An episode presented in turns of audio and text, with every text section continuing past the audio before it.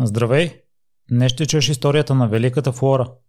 Велика е за мен, защото чрез създаване на качествено съдържание в YouTube е успяла да изгради огромна вярна аудитория. Наскоро публикува поредицата си Един ден с, където се срещна и прекара цял ден с топ лидерите в българската политика. Ако харесваш това, което правя, подкрепи труда ми в Patreon. Това значи много за мен. А сега, разказа за капитализирането на положените усилия през годините – Здравей хора, благодаря много, че откликна на поканата. Нямам да ми да опиша величието ти. благодаря и аз за поканата, няма изобщо проблеми. А, до преди години много хора не смятаха, че YouTube е работа или че може да се постигне нещо сериозно, но мен най-голямо впечатление и най-голямо признание според мен имаш ти с това, което направи с поредицата един ден. Като прекара един ден с представители на партии, които имаха шанс да спечелят изборите и да влязат в парламента. И това, че достигнат до техните най-висши представители, бъде само вдъхновение от мен. Благодаря много. Като цяло този голям успех сама ли го постигна или има някой, който ти помага в някои отношения? Ако изключим хората, които те снимат от време на време в някои клипове. Ами, честно казано, мисля, че това, което, нали, аз не искам да го наричам успех или нещо такова, защото е много кринч, когато човек сам говори за успехите си в кавички, но този проект, според мен е изцяло плод на нещо, което съм изграждала през миналите години. Примерно, аз съм включвала различни а, хора от политически партии в видеята си. Те, това неминуемо по някакъв начин достига до тях самите, защото най-малкото те имат деца, които ще кажат, а, тате, виж, Флора те използва тук в едно видео. И много често са се свързвали с мен самите политици, които съм използвала в видеята си и са били в положителна така насока, впечатлени или радват се за, за това нещо, не го виждат като нещо негативно. И аз през изминалите две години, що годе съм си изградила някакви контакти в тези партии, които са много повърхностни, но достатъчни, за да може те да се запознати с това, което аз правя и да ми се доверят да направя видео, което да е посветено, например, на тяхната партия и да поканя някакъв политически представител, да го интервюирам, да покажа един ден от живота му, от кампанията, по-скоро как минава. Така че то е до голяма степен мои усилия, но капитализиране на тези усилия, които са били през изминалите две години, в, просто в един момент. И само ти успяваш да ги навържиш всичките, защото има и други предавания за политика, които също са достигали mm-hmm. до част от твоите гости или до други такива, но ти си единствено в това отношение. Ами, радвам се, че успях да, да направя с почти всички партии обвиняват ме, че не поканих Възраждане и Бошков, но щяха да станат 8 и не, че нямам това желание, просто наистина физически нямах възможността и те са по-низко и като проценти и така. А, но в бъдеще, ако има такива проекти, още повече обещаваме да разрастваме диапазона от поканени гости. А, но да, исках да има колкото се може по-голямо представителство, защото най-малкото хората заслужават да направят по-информирани избори. Аз не съм съм привърженик на а, това мислене, че някои хора не трябва да им се дава абсолютно никаква платформа. Според мен всеки заслужава най-малкото да получи платформата, а след това вече как той я използва, а, то си зависи от него. Е, това, което също ми направи впечатление, ти като мен а, стартираш с интервютата от най-високо ниво. Аз преди да започна с подкаста исках двама човека задължително да ми гостуват Иво Иванов и Гергана Бранзова mm-hmm. и нямаха никакъв опит с интервюта с провеждането и те ми бяха съответно първи и трети гост. Оле. И те е било така. Точно така, да. Как се почувства в тези дни, когато интервюраше въпросните хора? Ами, доста така притеснена бях, защото най-малкото аз нямам опит като интервюиращ. Те са доста, как да кажа, доста време в политиката и знаят как да избягват който и да било въпрос.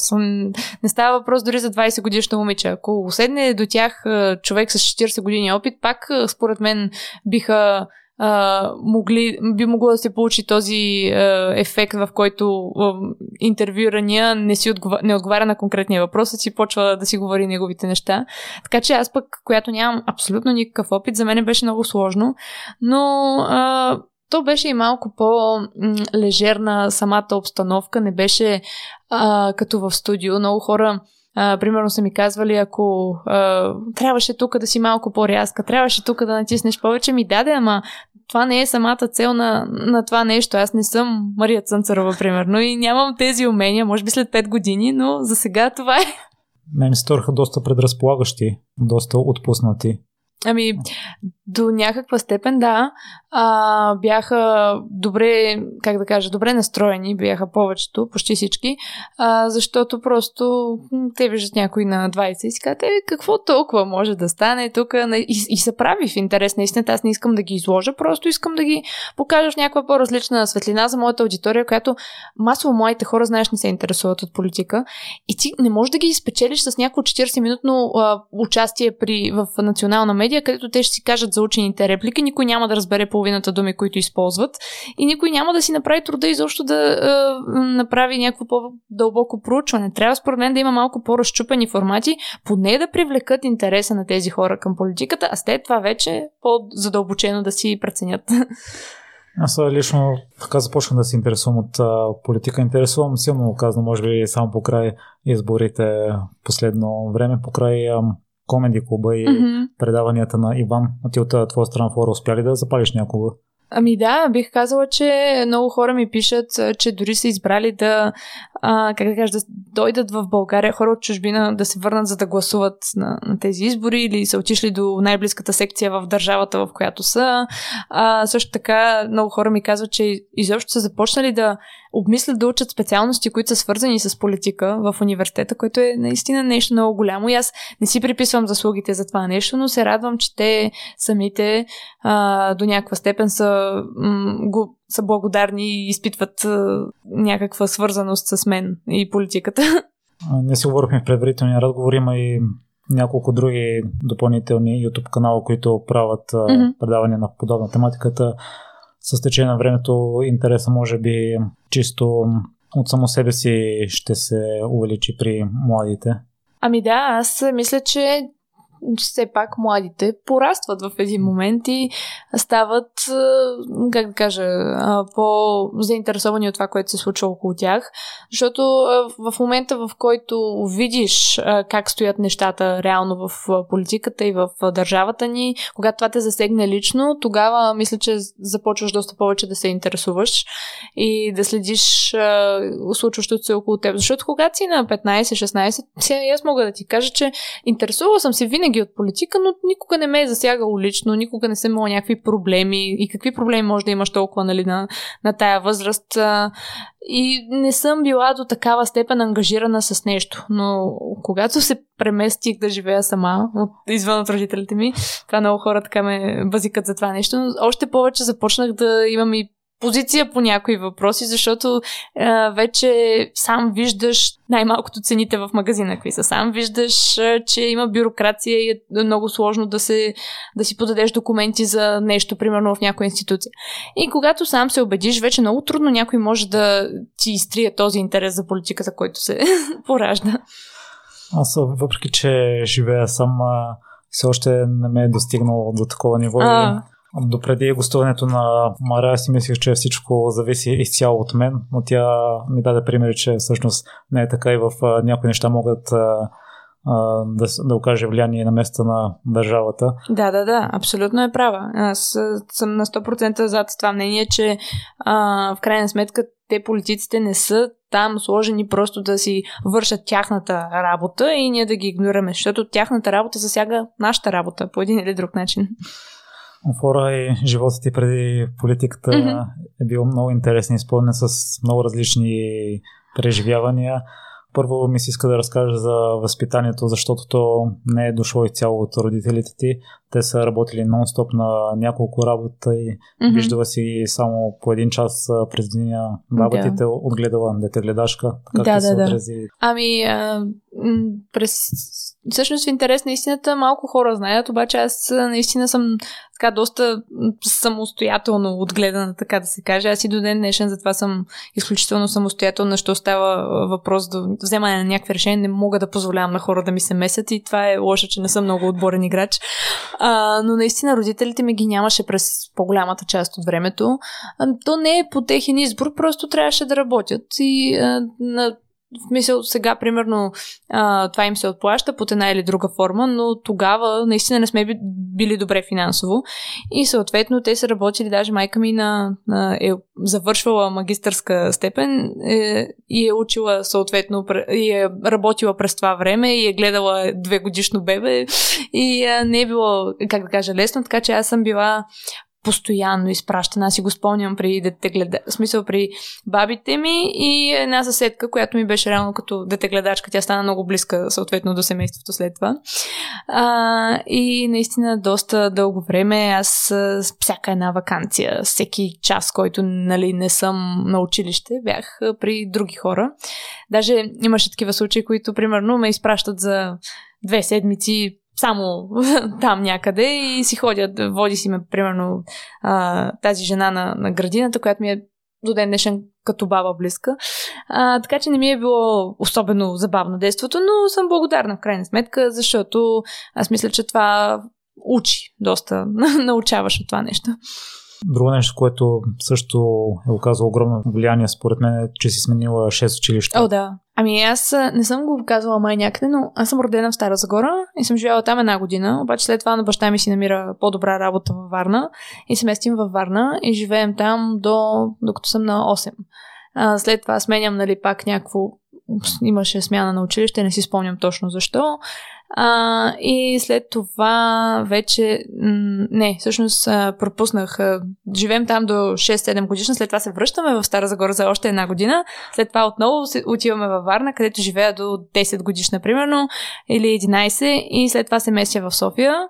А, където нали, започвам да си посещавам някакво училище. След това идва периода, знаеш, гимназиите, всеки си сменя, отива в по-добра гимназия, уча там до 10 клас, обаче после заминавам в Англия, така че доста местения на училища. Точно така, 6 училища и човек не може да си създаде среда, приятели и такива нормални за израстването неща. Така че не беше много приятно, но какво да се прави. Като цяло, как се отрази цялото това нещо? Ами аз по принцип съм характер, който много трудно свиква с промени, обаче мисля, че в, съм живяла такъв живот, който ме е принудил да свиквам с такива промени и а, мисля, че положително, защото по принцип аз а, съм по-човек на, как да кажа, а, обичам да, да си ям едно и също кисело мляко 25 години, ако мога. Не обичам да сменям неща, не обичам нещата да се променят. Това е много сложно за мен. Обаче нямам избор. И до ден днешен живота ми постоянно продължава да се променя и смятам, че това нещо в детството ми ми помага да успея, примерно, да осмисля факта, че сега съм в университета, уча две специалности, имам си нали, рубрика в БНТ и същевременно правя интервюта с политици. Смисъл, това е много сложно за възприемане от някой на 20, 21 години и а, детството ми един вид е подготвило почвата за цялото това нещо. Хора, сега успяваш ли да свикнеш с промяната? Чували сме, че най-важното качество в днешно време е адаптивността. И аз като теб предпочитам да си имам някакъв ритъм. Да, еже, да, рутина. И при мен от време на време стават някакви промени. Не ми харесва първоначално и изисква известен период на адаптация. Но въпреки да, че съм имал такива периоди в миналото, не харесвам да има някаква промяна mm-hmm. и Разбирам. е малко трудно да свикна. Ами, адаптивността е много важна в днешния свят, защото а, всичко. М- всичко се променя изключително бързо. Дори работата в кавички, майка ми казала работа в кавички, нали, истинска работа, обаче вече го приема за истинска работа. А, YouTube точно изисква много да се променяш, защото най-малкото алгоритъма се сменя на всеки 3 месеца и след 3 месеца това, което правиш сега, може да не е актуално. А, и в повечето професии смятам, че също го има под една или друга форма, защото а, виждаш на пазара се появяват всякакви нови неща, иновации, хората постоянно трябва да. А, в смисъл, вече не е достатъчно да, знаеш само английски, трябва да знаеш два езика, два чужди езика, трябва да имаш някакви умения на Excel, компютърни и така нататък. Не е достатъчно да седиш на едно ниво, трябва постоянно да надграждаш, да изкарваш някакви курсове, да се преквалифицираш и смятам, че наистина в днешния свят това е много важно да можеш да свикваш с новите условия и с това, че ще идват хора, които ще са доста по-млади от теб и ще постига това, което примерно ти си постигнал за една много кратка част от живота ти. Хора, знаме, че след 12 клас хората кандидатстват и много хора mm-hmm. избират Англия. Но аз за първ път от теб чух, че има варианти преди това да заминеш за там и решението е дошло изцяло от теб след конкурс. Са Да. те избрали в 11-12 клас си учила там. Да, точно така. 10-ти клас подадох документи по една програма HMC се казва, а, които работят с британски училища, частни училища и предоставят възможност да учиш в чужбина за, нали, примерно, намалена такса или изцяло ти покриват таксата. А тези училища струват 30 000 паунда на година, така че е хубаво да ти покрият цялата такса. на мен не ми беше абсолютно цялата, но да кажем 85-90% беше покрита, така че пак добре. И в интерес на истината, да, отидох по принцип за една година беше а, това нещо и те ме харесаха от училището, понеже бях и във всички клубове, състезания по public speaking, дебати и така нататък и а, доста добре се вписах в атмосферата, поне първата година. А, и те ми предложиха да остана и втора година. И съответно си останах и втората година, завърших там, обаче прецених, че не искам да се развивам в чужбина и че това, което правя, доста по-бързо м- би се случило в България. Тоест, възможно е да случи и в България. Има неща, за които в България просто няма развитие на този етап. А, но това, което аз правя и с YouTube, и с влогърството, с журналистиката, нали, в кавички, защото още е много ранен стадий на журналистика, а, може да се случи и в България, ако имаш достатъчно хъс и търпение, защото сега, примерно, може да го монетизираш, както ти спомена в началото вече, но в преди две години не можеше. И никакви пари не се изкарваха от това нещо. Сега имаш спонсорства, сега имаш толкова много повече неща. Ако изтърпиш първата година и половина нищо да не ядеш, нататък е лесно.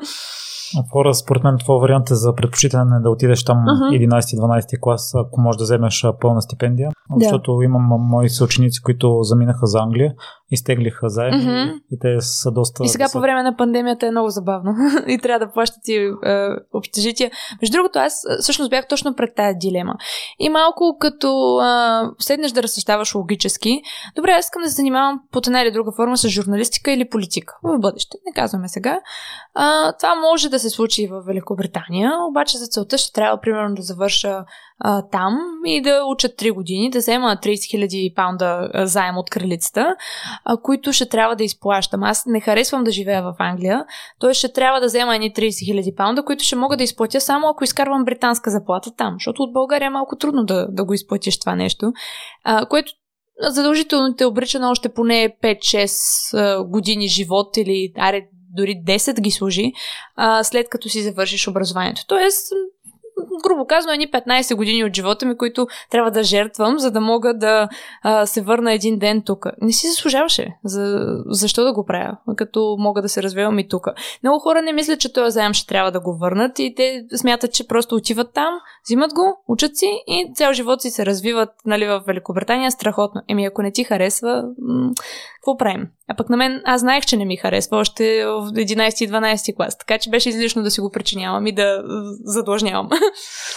Откъде дойде това желание пък да заминеш там за 11 клас? Ами аз като влязох в първа английска, понеже съм учила преди това, а, и в 8 клас имахме една екскурзия до Лондон. А, отидохме съответно точно на рождения ми ден на 9 май бях в Лондон. А, хареса ми, разбира се, Лондон. Сега Лондон и Озластри са малко различни понятия. А, но а, Лондон, а, примерно, е доста по-космополитен град. Има всякакви хора там, има българска общност, доста голяма. А, и на мен ми хареса цялостната идея, че един ден мога да замина да уча там. Разбира се, като отидеш на екскурзия, аз това го казвам много често, е много по-различно, отколкото ако започнеш да живееш там. Виждаш тогава менталитета, виждаш навиците на хората, виждаш с какво ще трябва да се премериш за известно време. И а, така. Фора, ние си говорихме в предварителния разговор, че има други българи, които са заминали Mm-hmm. да учат там, но след един срок не са издържали и са се Да. прибрали. Ти беше спомена, че са те харесали. Освен това, че си участва по различни клубове, би- била си активна, какво друго те отдели от тях? Ами, истината е, че а, по принцип трудно е да живееш в, на 16-17 години извън целия си приятелски родителски кръг.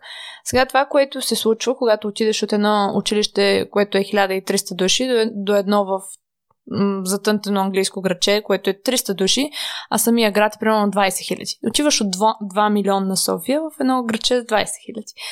И е, които се познават повечето от деца. Много е трудно да се впишеш в една атмосфера, където а, тези хора са израснали и се познават от детската градина заедно. Трудно е да а, изградиш някакви приятелства с а, тях и да те допуснат общо взето до този а, приятелски кръг. Да кажем, че първата година аз успях, що года да си изградя някакви добри отношения с тези хора. Те ме харесаха и бях допусната до типичните им там английски купони и глупости, забавлявахме се заедно.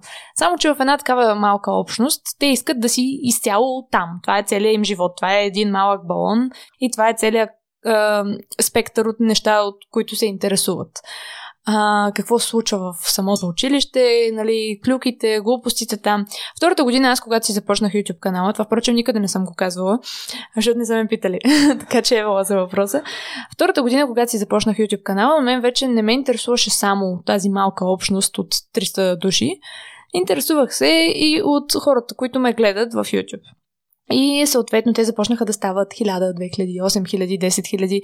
И това нещо започна да пречи на комуникацията ми, естествено, с другите хора в училището, защото аз отделях много време да обработвам видеа, да се занимавам с това нещо и нямах възможност да съм толкова присъствено там.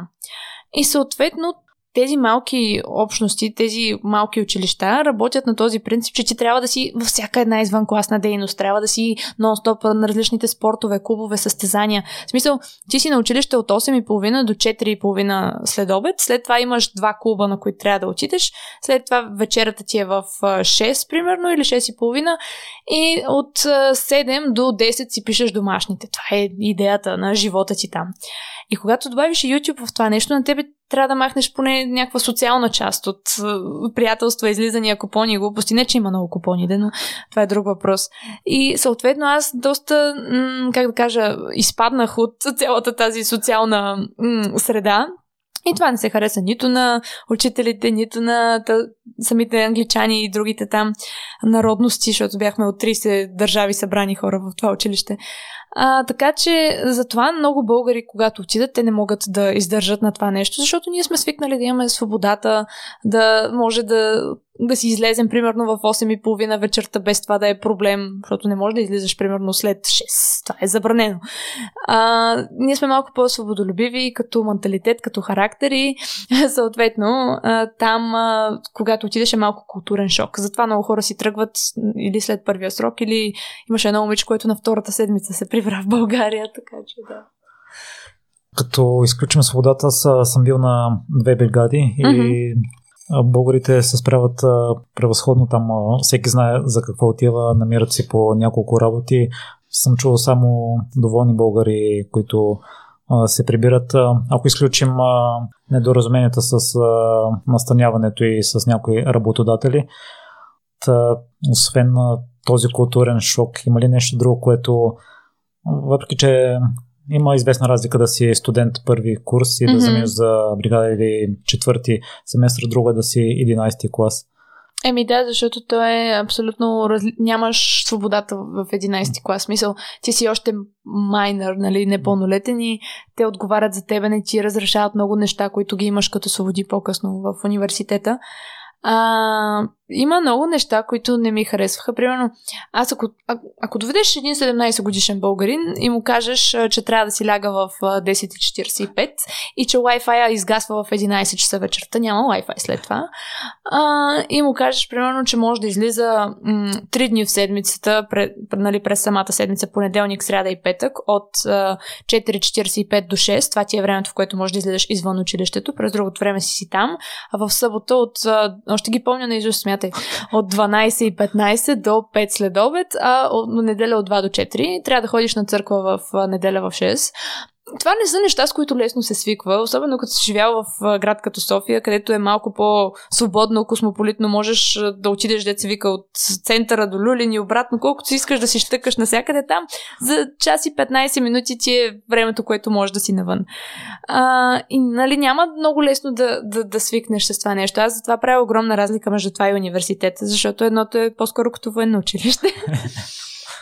Да. Това децата не го ли знаят преди да заминат? Ми не, тези неща не ти ги казват. Те не са на листовките, на брошурките. нали, разбира се, че е, се говори за това, че е дисциплина и така нататък, но нямаш график, който да ти кажат, примерно. Много родители, понеже ние бяхме префект, което е горе-долу като избират една група последната година от 20 души, които са в кавички елита на училището и те са с малко повече отговорности. Трябва да, когато някакви нови родители дойдат в пансиона, трябва да ги разведеш, примерно, да им направиш тур на училището и някакви такива неща. А, та, когато имахме турове, ни беше забранено да казваме, че спират Wi-Fi след 11, защото някои родители питаха. И а, ние отговаряхме, ми не, не се спира. В смисъл, лъжихме за такива неща. А, така че самото училище си изгражда един по-друг образ, а пък като отидеш там вече малко е... Фора Wi-Fi е спирано не за всеки. А, да, да, да. Е, имаше вратки, с които можеш да го рестартираш. По принцип имаше и такъв Wi-Fi, който е за гости на училището, които са с друга парола. И имаше хора, които понякога разбираха каква е паролата, така че имаше си тези забавни моменти, да. Аз не смятах да те питам за живота там през тези две години, защото си говорила достатъчно и в mm-hmm. клиповете ти, примат си гостове и mm-hmm. също дарихте много време за това, но ти ми каза, че сега, като погледнеш назад, откриваш нови неща. Да, позитиви. Да. Определено има много позитиви, дори понякога си разглеждам стари снимки и си казвам, боже, липсва ми. а, защото все пак си част от някаква общност, която е макар и ти да не си много близък с тези хора, сте си само вие за известен период от време. И наистина дисциплината, която се изгражда, това да имаш стриктен график, това не може да го постигне всеки фрилансър, особено самостоятелно. Така че понякога е хубаво да имаш някакви такива побутвания, с които свикваш и наистина ми липсва това, как да кажа, то беше много невинен период от живота ми, когато най-големия проблем, примерно, ти е, че си закъснял с сесето по литература. Те те тероризират, впрочем, за това нещо. Пишат ти имейли, добавят те в Инстаграм, в Snapchat са ми писали мои приятели. Абе, госпожата каза, че закъсняваш това есе. И съм като, боже господи, какви психопати. Но това са такива проблеми, които сега ми липсват, примерно. И Форти вече спомена, че учиш журналистика. Да. Защо ти харесва да пишеш сета преразкази? Та, как ти се струва образованието вече след две години? Ами, аз уча журналистика въпреки а, журналистиката, която познавам в България. Въпреки това, а, доста ми се струва как да кажа, интересно да го, да го учиш поне, а, но в крайна сметка аз не съм доволна от нивото на журналистиката в момента в страната. Смятам, че е потрясаващо, но нали, темата не е това. А, въпросът е, че а, това е една такава, дори не мога да го нарека професия, защото за да си журналист ти трябва да имаш някакво разбиране по някоя друга тема. Примерно, ако си журналист, който пише за бизнес, трябва да имаш разбиране от финанси, от бизнес и нали, някакви неща, които да ти дават базата да си задаваш въпросите. Така че Журналистиката е нещо, което според мен е или го можеш или не, или можеш да пишеш и да задаваш въпроси и да предразполагаш хората за разговор, или не. И съответно ти трябва да го прикрепиш към някаква друга тема, която теб те вълнува. Дали ще е политиката, дали ще е финансите, дали ще е спорта. А, журналистиката е просто нещо, което, как да кажа, аз го виждам отгоре върху нещо друго, което си изградил преди това. Според е Флора, необходимо ли е да има и това най-горното ниво в журналистиката, защото аз съм чул за журналисти, които не са завършвали. О, абсолютно не е нужно да завършиш това, за да го работиш. Дори повечето големи журналисти са завършили филологи и, или право, или в смисъл не са завършили задължително журналистика. А, така че не мисля, че е необходимо. Няма нещо, което кой знае колко могат да те научат в университета, което ако не го носиш в себе си, нали, няма да, да ти се развие или да ти се получи. А, за мен е важно просто от тази гледна точка, че е хубаво да имаш разбиране за самата дори история на журналистиката. Има неща, които са си доста интересни, които ние ги учим, които няма да седнеш иначе да, да прочетеш и да, да, да се интересуваш от тях. Самото знание, което придобиваш, а, аз няма как да си го набавя по друг начин, но практическата част е доста силно застъпена в а, университета, в който аз съм, в Новобългарски. И а, аз мятам, че там така или иначе заради YouTube, заради БНТ има малка преднина, да го кажем. Но се радвам на, на чисто информативната част, която наистина на мен ми е интересна поне. Та, така. Записваш и втора специалност финанси. Ами, а, финансите са да, те според мен ми дават някаква база, поне когато правя а, когато говоря за економика и за която е много често застъпена изцяло в политиката, да имам база да знам какви въпроси задавам. Не е да питам а, нещо за инфлация и да не знам какво е инфлация, примерно. А, така че за, за това е. Иначе не, не съм добра по математика. Бога ми, много съм зле, с много мъка си минавам изпитите и всичките неща с четоводство, особено много ме мъчат, но е важно да имаш някакво разбиране за тези неща. е важно да имаш финансова култура, да управляваш многобройните си компании. О, да, точно така, да. Всички тези много бизнеси, соковете в Урина, а, хотел Флора в Боровец, толкова не мога да ги избера, не ги помня всички дори. И вече спомена за стажа в БНТ. Да. Как се стигна до него? Но не е стаж. Първоначално бях на стаж всъщност. Той сигур Боже, гледай, каква бюрокрация. Си го уредихме в Небел. Небел има програма, по която изпраща стъжанти в uh, БНТ а, кандидатствах и ме приеха. Виж каква е бюрокрация. А, съответно, отидох на стаж, обаче той, за съжаление, беше прекъснат заради COVID. Още септември месец миналата година беше отложен. Той първо трябваше да е дори юни 2020, а, после започна септември или октомври и го прекъснаха след две седмици заради COVID. И така и не го завърших този стаж, бях само две седмици. Но по-нататък, около март месец от БНТ се свързаха с мен за тази рубрика в YouTube канала им, която водя и обобщавам новините от седмицата, но малко по-разчупено и забавно, като са млади хора. А, и горе-долу така. Направим впечатление, че не те цензурират по никакъв начин, казваш си това, което О, да.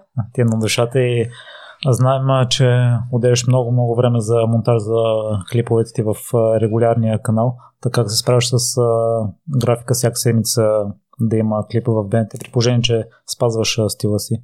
Ами, доста трудно. Да кажем, че клиповете за БНТ вече съм засичала, ми отнемат около 12 или 14 часа, което е много малко в сравнение с моите 60 часа за другия канал. Така че за мен това е като някаква почивка, като вместо 60 часа си казвам, ох, само 12 часа. И аз обикновено ги правя наведнъж. Примерно започвам 8 часа сутринта и свършвам а, след 12 часа или повече понякога, зависи колко време отнеме и програмата да го експортне, защото има много тех, често технически проблеми, но а, обществото наистина Трудно е, но да кажем, че аз съм доволна, защото е, това е една много голяма възможност за човек на 21. Няма как да я получи по друг начин, освен да работи за, за това нещо и аз съм благодарна, честно казвам. Тези 12 часа за 6-8 минути 10 да. клипчета. А така твоите е. 60 достигли се даже и до 100 часа с да. около 20 на минути в така е. регулярния ти канал. Спомена, че началото ти в YouTube е спаднало с обучението ти в Англия 12 да. клас, а сега работата в БНТ дава ли негативно въздействие върху обучението ти в нов български? Не, не бих казала. То през, през цялото време, откакто това се случва от няколко месеца, ние сме и онлайн. А това, което обаче дава негативно а, отражение е, че си изпуснах два изпита заради тези видеа с политиците, защото сега не мога Бойко Брусов да ти кажа, снимаме в неделя и си като ми аз имам изпит. Трябва да го изпуснеш и да отидеш октомври месец, така че ето виж заради ГЕРБ сега един изпит по-малко не взет, ако ми остане това в репутацията. Но така да, има, не мога да се оправя с всичко, ако това ме питаш. Наистина а, с YouTube, с БНТ, с университета, много е по едно време, даже аз не излизах, примерно, като трябваше да ги завърша тези видеа. И беше стигнало до там, че искат да ми изплатят на, за някакви спонсорства, които съм правила хонорара, ти трябва да попълниш определени декларации. И аз не съм попълнила една седмица сигурно от тези декларации и аз нямам пари вече. в смисъл, почти са ми свършили всички пари. Ама нямам време да седна да ги попълня, да ги изпратя по екон, защото това ще отнема един час. А, и аз буквално последната една седмица само си купувах от било от топлата витрина някакви супер ефтини неща, колкото да оцелея, защото нямах време да попълня тъпите декларации. Така че не мога да се оправя понякога с всичко. А в този случай хора не са ли допитваш до помощ на родителите? Ами не, почти. Аз съм самостоятелен човек и в крайна сметка то не е като да нямам пари, просто не съм взела отговорното решение кога да, да ги получа и а, ще си нося съответно последствията. Аз не мога да питам за помощ и това е много гадно. Поздравление за това. това, което каза, че детството ти е направила решителна и самостоятелна и да днешен живееш с mm-hmm. тази нагласа. Ами да, защото в крайна сметка ти си взел някакво решение да се занимаваш вече сам, да си хванеш живота в свои ръце и просто а, трябва да, как да кажа, да си носиш последиците от това решение. И в YouTube хората отличават две неща монтажа и политиката. Политиката обаче изпреварва, а, така че първо за нея ми ще малко да те Добре. а, разпитам. А, ти започна да се интересуваш от а, първи клас, когато е била училищната стачка. И как знаеш? При мен това съвпадна с 8 клас, аз бях на ага. ново място и имаше известен период, докато започнем училище. Аз а, от дете винаги съм страня от политиката, никога не съм искал да гледам новини, даже сме спорили с а, дядовците ми. Аз, а, аз им казвам, че по цял ден гледат едно и също новинарските издания, които се повтарят. Та, какво те спечели в политиката след а, първоначалния период на въвличане в нея? Ами, честно казано, аз видях като едно дете, че тези хора имат контрол върху моя живот. И тая учителска стачка, за която ти спомена, нали? А, аз се надявах, че най-после ще ходя на училище, като всички деца няма да съм при баба си, при дете гледачки и така нататък. А, и ще съм си при родителите си. Обаче, месец и половина, тая стачка ме пратиха пак при баба ми на село. И съответно аз така доста негативно го приех. Всеки ден гледах новини и виждайки това, може би на много подсъзнателно ниво, съм осъзнала, че тези хора реално контролират моя живот на толкова ранна възраст. Защото аз си казвах, еми заради този Сергей Станишев аз не ходя на училище и не съм при мама и тати, майната му. В смисъл това е била моята логика като дете. А, така че доста рано започнах да се интересувам и продължи да ми е интересно, защото не знам, а, може би наистина това желание за а, контрол, което се заражда с политиката. Аз съм разбрала още като дете, че а, тези хора наистина имат контрол на 100% върху...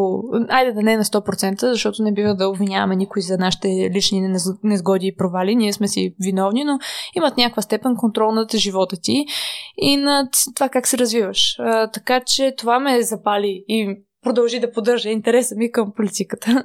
Но в Англия са били на корно противоположно мнение. Останаха впечатление след като си щупила кръка. Те а, са ти казали, оправи се, не е наша вина. Ами да, да. А, в крайна сметка, това, което в Англия хората притежават, което е малко по-добре, отколкото в България, е, че наистина те не обвиняват някого за това нещата, които им се случват. Сега аз го оценявам положително. но Примерно, ако в България падне едно дърво на пътя и а, ти го завариш това нещо и нали, падне точно пред колата ти, а, в България хората ще почнат да се питат, а, ма защо пада това дърво? Ма кой а, не, го, не се е погрежил това дърво да бъде отсечено? То явно от много време е било така, а трябва да се направят проверки, да се види кой отговаря за тия дървета по, около пътя и да се поиска неговата оставка и да се махне този човек. А, нали, това е полезно, когато е насочено към политиката на 100%, да, трябва да има будно гражданско общество, но когато е към личния ти живот а, и обвиняваш за всичко някой друг, тогава не, не го подкрепям. В Англия просто хората ще видят дървото, ще го преместят и ще си продължат да карат. Това е една метафора, която нали, баща ми често ми а, споделя. А, за мен е много важно хората да правят разлика между а, нещата, които наистина зависят от тях и а, или другото, което е да обвиняваме а, дали ще е родители, дали ще е училищната, образователната система, дали ще е шефа ти, дали ще е политиците за нашите лични незгоди.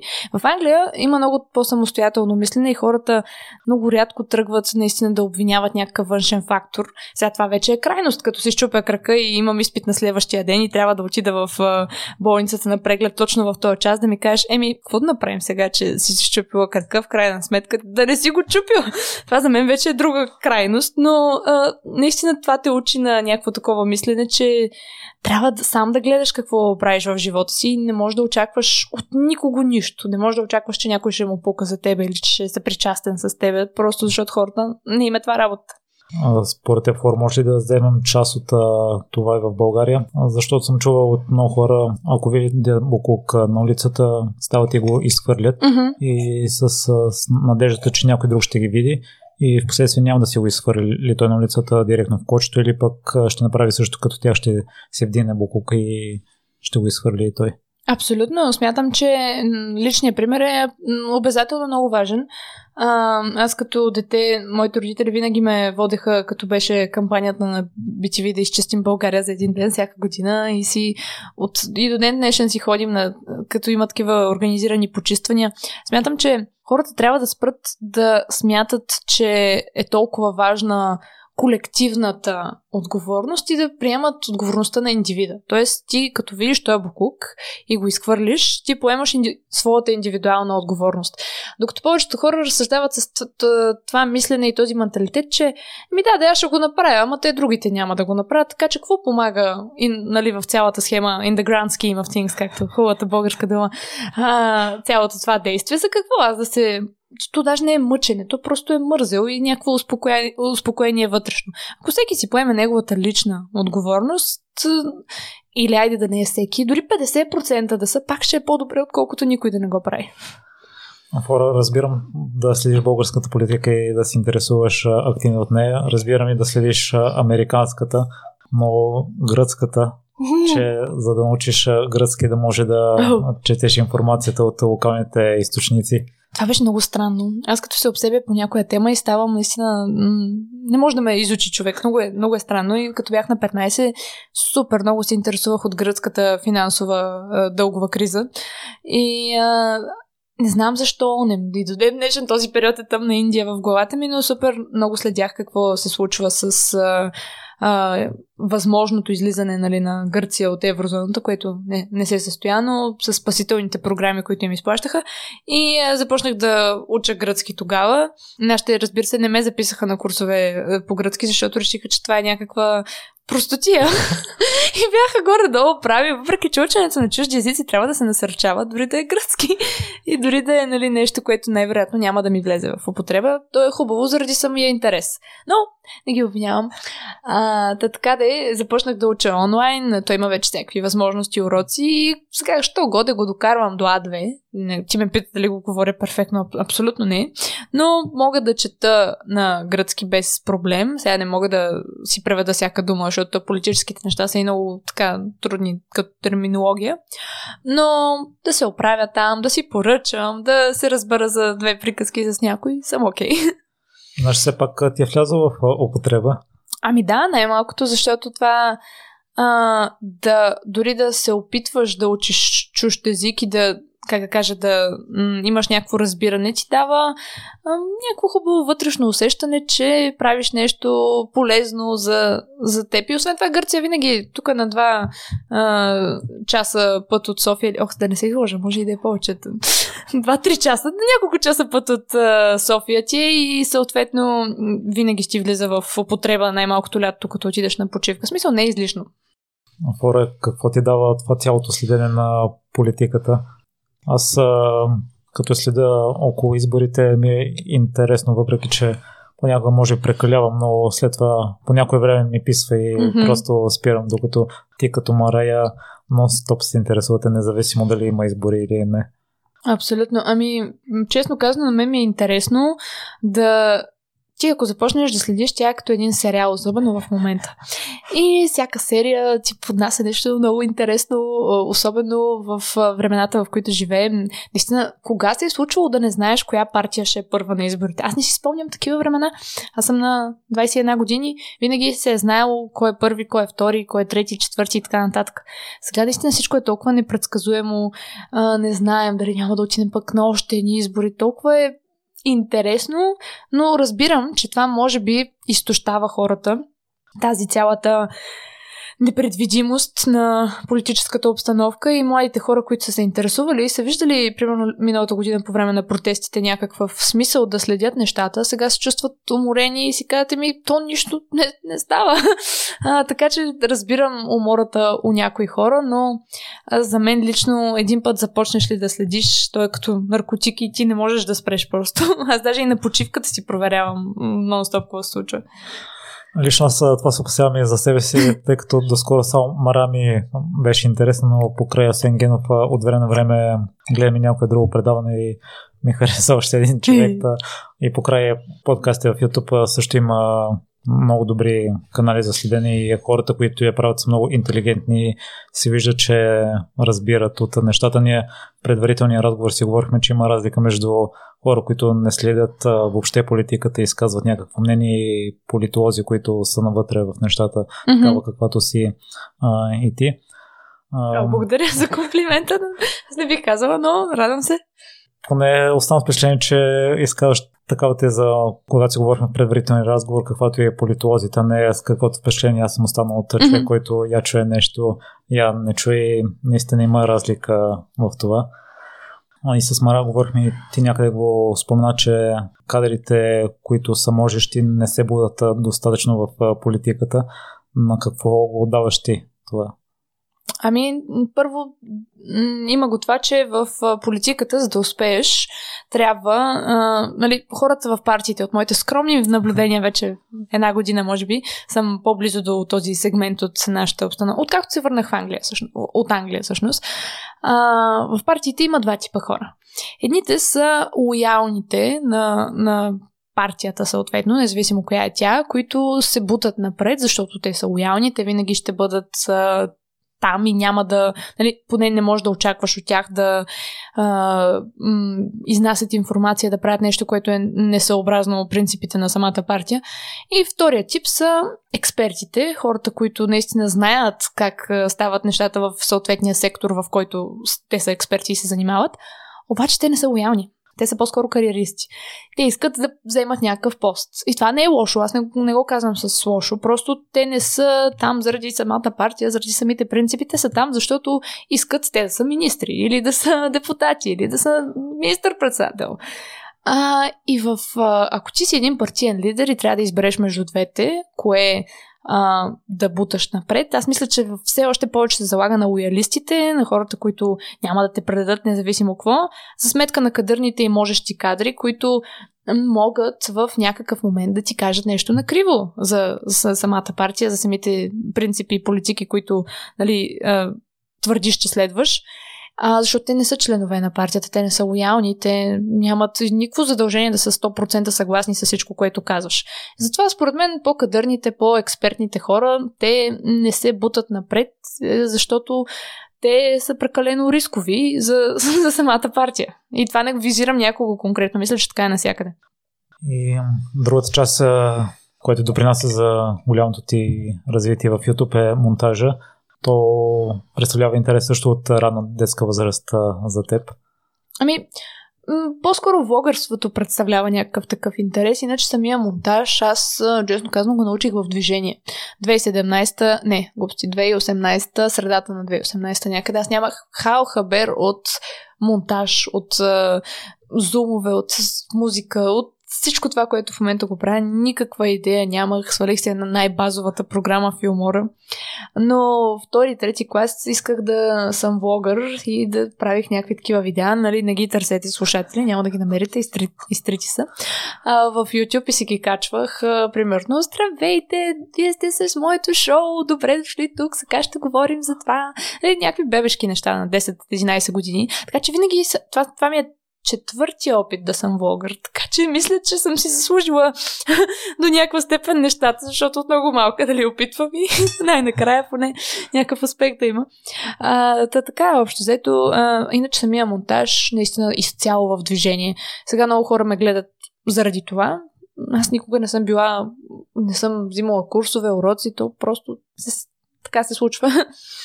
А, имаш опит в това, сама си научила гръцки сега. Ами, примерно, да кажем, да. Защото в крайна сметка трябва да намериш нещо, което те отличава. И в случая това го нямаше в YouTube, нямаше такъв монтаж, никой не правеше политически съдържание под формата на ирония, сатира, някакви такива кадри, които аз карвам и ми е било винаги смешно и интересно да правя такива подобни неща, така че реших да го приложа и да си обединя двата интереса, политиката и YouTube и да видим какво ще получи. А как ти хрумна този стил? Аз не съм виждал друг подобен. Ох, ми, сега трябва да имам някакъв по-умен отговор, който да кажа. Ама наистина не знам, ще го измисля в движение. А, ами всъщност в интерес на истината не ми хрумна по някакъв, кой знае колко особен начин. Просто а, исках да вкарвам някакъв а, различен елемент. Дори не, не съм го замисляла да е политически. В началото не бяха политически кадри, бяха от някакви клипчета кратки. Аз вярвам, че аудиторията, младата аудитория, много трудно да издържиш вниманието в днешно време. И ако няма ефект, аз самата, понеже имам, мисля, че съм хиперактивна, ако няма смяна на кадъра на всеки 5 секунди или не се случва нещо различно, няма зум, няма музика, няма ефект. Аз, аз губя концентрация, аз не мога да изгледам един филм в днешно време без да си проверя. Ти видя по време на подкаста, тук си проверих телефона дори, защото не мога да издържа. А, така че това е някакъв стил, който м- самата публика го създаде по един или друг начин, защото те са такива, които имат нужда от как да кажа, а, нещо да държи интереса им. Аз също съм така и аз правя неща, които аз самата бих гледала. А, това ми хареса и някои, които го правят с желание, изтъкват именно това, че правят неща, които на тях им харесва и все още mm-hmm. не го виждат. В днешно време е много трудно да видиш нещо такова. Но ще те върна малко и назад за втори, трети опит. Имало си такова желание, не се е получило първия път с българството, но след това с твоя приятелка сте създали сайт и там да качвате веб шоу. О, да, да, да. Ами, значи първо мисля, че в четвърти клас за първи път или трети, четвърти клас с един а, приятел снимахме някакви клипове. Даже не си спомням за какво са, но дори не, не знаехме как да ги качим в интернет. Просто си ги снимахме и си влогвахме. Аз всъщност правих и видеодневник за брат ми. Така започнах, здравей, Митко, еди какво си да ги гледа един ден. Сега не мога да ги намеря. Загубена работа. а, та така. А след това, може би в а, шести клас, да, точно така, шести клас, започнахме да правим това веб шоу и качвахме различни клипове. Тях ги имам всичките, за, за огромно мое съжаление ги имам. А, и общо взето бяха по 20 минути дълги, правихме веб шоу, копирахме iCarly, ако знаеш, едно американско веб шоу.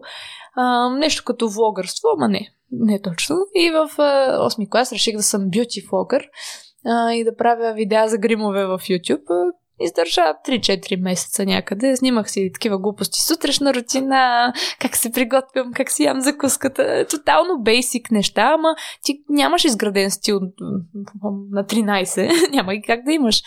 А, нали, освен ако не си някакъв гений. Може и да има вече. Не знам. А, но аз нямах поне и не ми се получиха тези неща. Имах някакви абонати. В интерес на истината, този канал, който е в момента, аз го стартирах с 200 абонати които бяха останали от предния канал. И поне за пред хората не ми беше такова тъпо да, да казвам, ох, ами аз имам три абоната. В смисъл, 200 е малко по-добре, да го кажем, чисто психологически. А то са фора е продължение на Ами, примерно, да. А, то всички видеа са, съм ги изтрила, но съм качвала примерно 2014 урок за грим или нещо такова. Никой не го е гледал. А, всъщност не, за да има 200 абонати, все някой ги, ги е гледал. Имаше примерно по 5-6 хиляди гледания на някои видеа. И аз на третото видео вече се отказах, защото ми писна, примерно, и си казах, еми, то това не е вече интересно, чао. И освен това, бях в гимназията, тотално различни неща ме вълнуваха, исках да съм, да си намеря приятели, да излизам с тях, да ходя на някакви такива купони и глупости, така че това по-скоро ми пречеше да се социализирам, защото нали знаеш, че хората се подиграват в училище, ако разберат, че имаш YouTube канал. така че да. Другата необходимост, поради която си го стартирала в Англия, е да си говориш на български с mm-hmm. хората. За мен лично по-лесно ми звучи да използваш някоя друга социална мрежа и да бъдеш активна в, да кажем, в Facebook, в някои групи, mm-hmm. колкото да се занимаваш с цялата тази работа по обработка, по заснемане и да чакаш едва ли не някой да ти пише, но може би при теб това, че си имал абонати си си мислил, че... Че общувам с тях. Май, че гледанията ще дойдат, защото за 13 годишно момиче да достигне до такъв брой хора според мен е уникално и... Е, те са били 200, не са били чак толкова на 13, като бях 200 абоната имах. Да, на някои клипове каза, че са достигне 3-4 хиляди. Да, да, примерно.